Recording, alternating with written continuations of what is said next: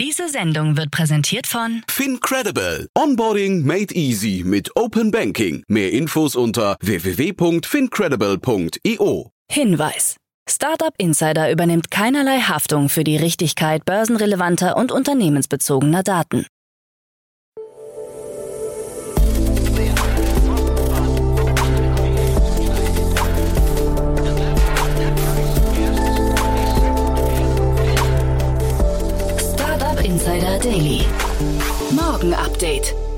Einen wunderschönen guten Morgen und herzlich willkommen zu Startup Insider Daily in der Morgenausgabe am Donnerstag, den 16. Februar 2023. Mein Name ist Kira Burs und wir starten hier zusammen in den Tag mit folgenden Themen. Go Student verliert vor Gericht. Flix erreicht erstmals Gewinnzone. EU-Kommission untersucht Figma-Übernahme. Und Ex-CEO von Celsius soll Millionen zurückzahlen. Tagesprogramm. Diese Themen erwarten euch gleich. Nach dieser Morgenausgabe geht's weiter mit Investments und Exits. Hier ist Tina Dreimann von Better Ventures zu Gast und bespricht zwei spannende Themen. Am Mittag folgt ein Interview mit Hawk AI. Und am Nachmittag geht's weiter mit Valutico, dazu aber später mehr nach den Nachrichten gelesen von Anna Dressel. Werbung. Sei dabei beim HTGF Family Day am 11. und 12. Juni in der Station Berlin. Für zwei Tage voller Inspiration und Business. Tauche ein in ein einzigartiges Netzwerkerlebnis mit bis zu 1500 Teilnehmenden. Erkunde das innovative Seed- und Later-Stage-Portfolio des Hightech Gründerfonds. Lass dich vom vielseitigen Programm inspirieren und knüpfe wertvolle Kontakte. Sichere dir jetzt dein Ticket. Mehr Informationen findest du unter www.family-day-htgf www.startup.de. Startup Insider Daily. Nachrichten. Go Student verliert vor Gericht. Das österreichische Lernportal Go Student ist vor dem Kölner Landgericht verurteilt worden. Der Wettbewerber Tutorspace hatte im Frühjahr 2022 Klage eingereicht und Go Student vorgeworfen, unlautere Wettbewerbsmethoden zu nutzen. Der Argumentation ist das Landgericht größtenteils gefolgt und hat Go Student in 17 von 20 Punkten verurteilt. Das Lernportal habe irreführende und intransparente Angaben gemacht und so Wettbewerber unbegründet benachteiligt, wie es in dem Urteil heißt. Unter anderem hatte Go Student mit dem Spruch Nummer 1 Nachhilfeschule weltweit geworben. Auch mit dem Zusatz Top-Nachhilfelehrer in deiner Nähe darf das Portal nicht mehr werben, da die Kurse bis vor wenigen Monaten nur online und nicht vor Ort stattfanden. Untersagt worden ist es ebenfalls Go-Student-Kunden das gesetzliche Widerrufsrecht von 14 Tagen zu verweigern, sobald diese einen Kurs starten. Go-Student will in Berufung gehen.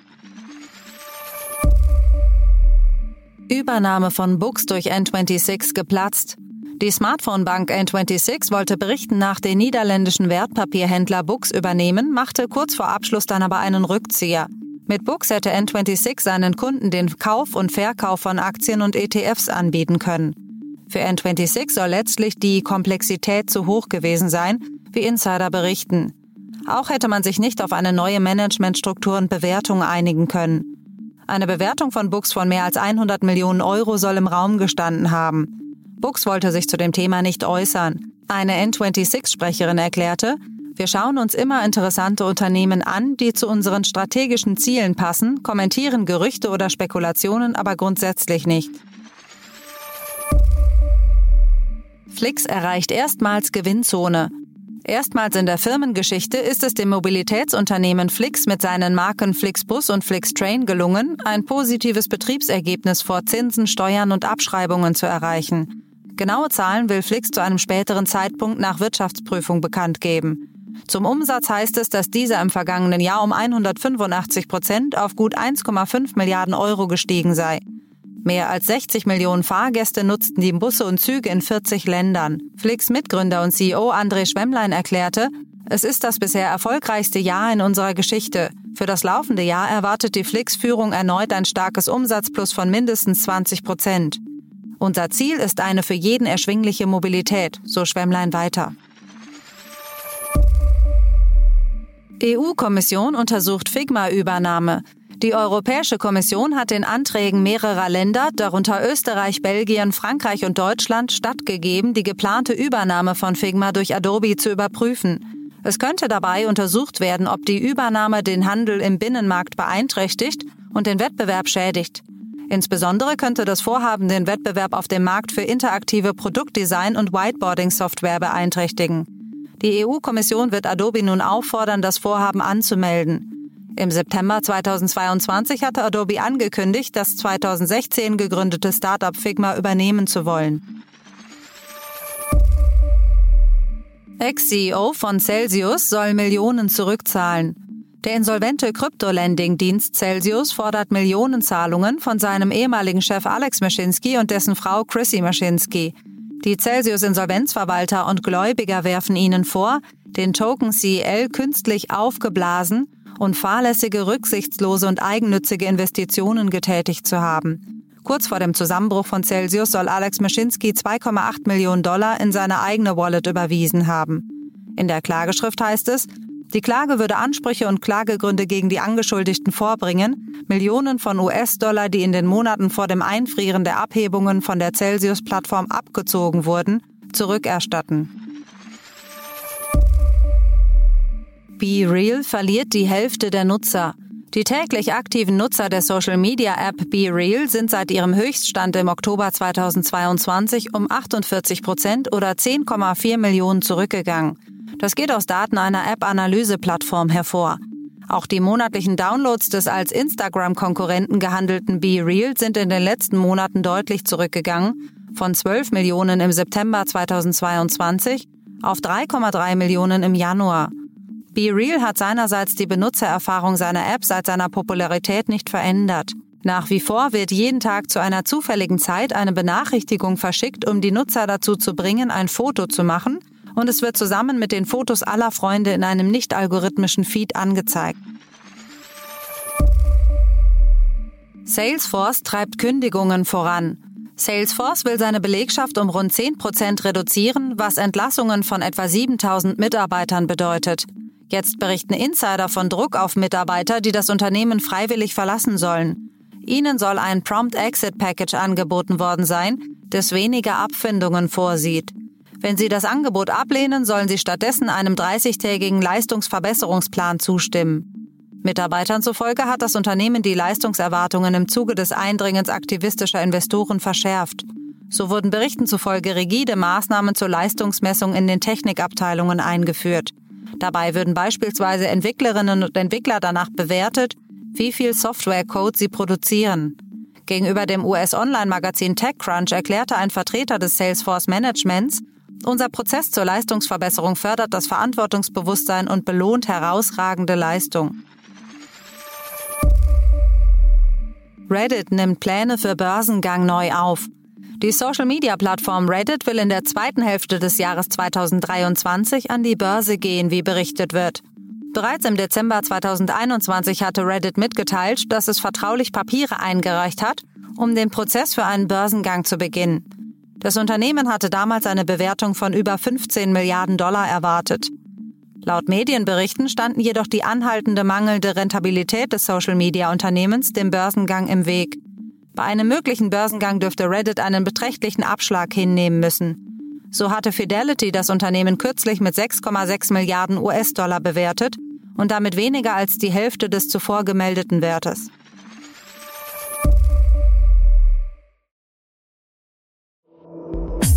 Insider Daily. Kurznachrichten. Das Aachener Elektromobilitäts-Startup Silip hat bei einer Seed-Erweiterungsrunde 8 Millionen Euro erhalten.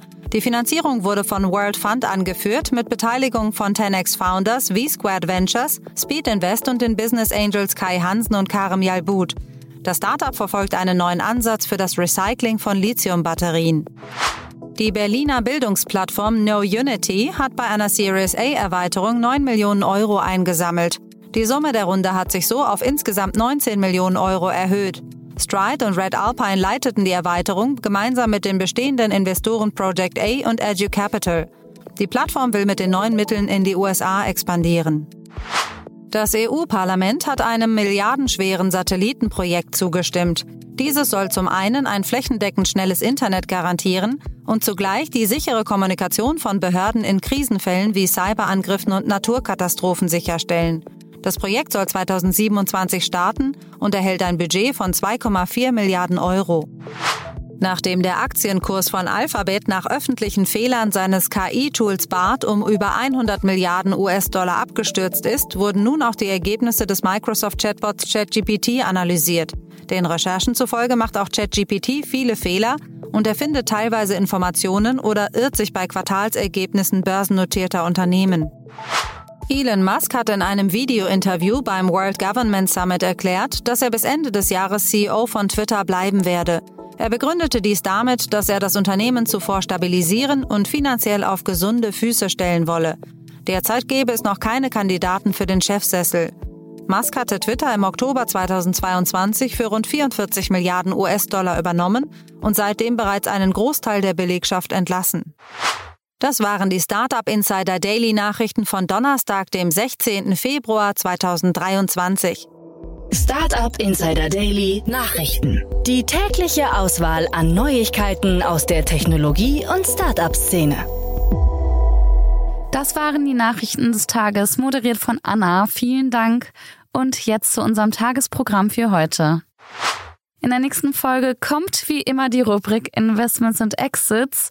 Dort begrüßen wir heute Tina Dreimann. Sie ist Co-Founder von Better Ventures. Und Tina hat wie immer Themen mitgebracht, die die Welt nachhaltiger gestalten sollen. Zwei meiner Meinung nach spannende Themen. Zum einen bespricht sie den 15 Millionen Pfund schweren Fonds des VCs Counteract, die sich mit Climate Tech beschäftigen. Und zum anderen geht es um die Seed-Finanzierung in Höhe von 8 Millionen Euro in das Batterie-Recycling-Startup Scilib, das aus der RWTH Aachen gegründet wurde. In der Mittagsfolge sprechen wir mit Tobias Schweiger. Er ist CEO und Co-Founder von Hawk AI. Das Münchner Startup hat in einer Series B 17 Millionen US-Dollar eingesammelt und sie bieten eine holistische Software zur Bekämpfung von Finanzkriminalität an. Das Interview zur Runde und zum Startup gibt's dann um 13 Uhr. Und in unserer Nachmittagsfolge geht's weiter mit Paul Resch, CEO und Co-Founder von Velutico. Das Wiener Fintech hat eine cloudbasierte Plattform für Unternehmensbewertungen entwickelt und in seiner ersten Finanzierungsrunde eine Summe im mittleren siebenstelligen Bereich eingesammelt. Mehr dazu am Nachmittag um 16 Uhr. Das war's jetzt erstmal von mir, Kira Burs. Ich wünsche euch einen wunderschönen Start in den Tag und wir hören uns bald wieder. Macht's gut.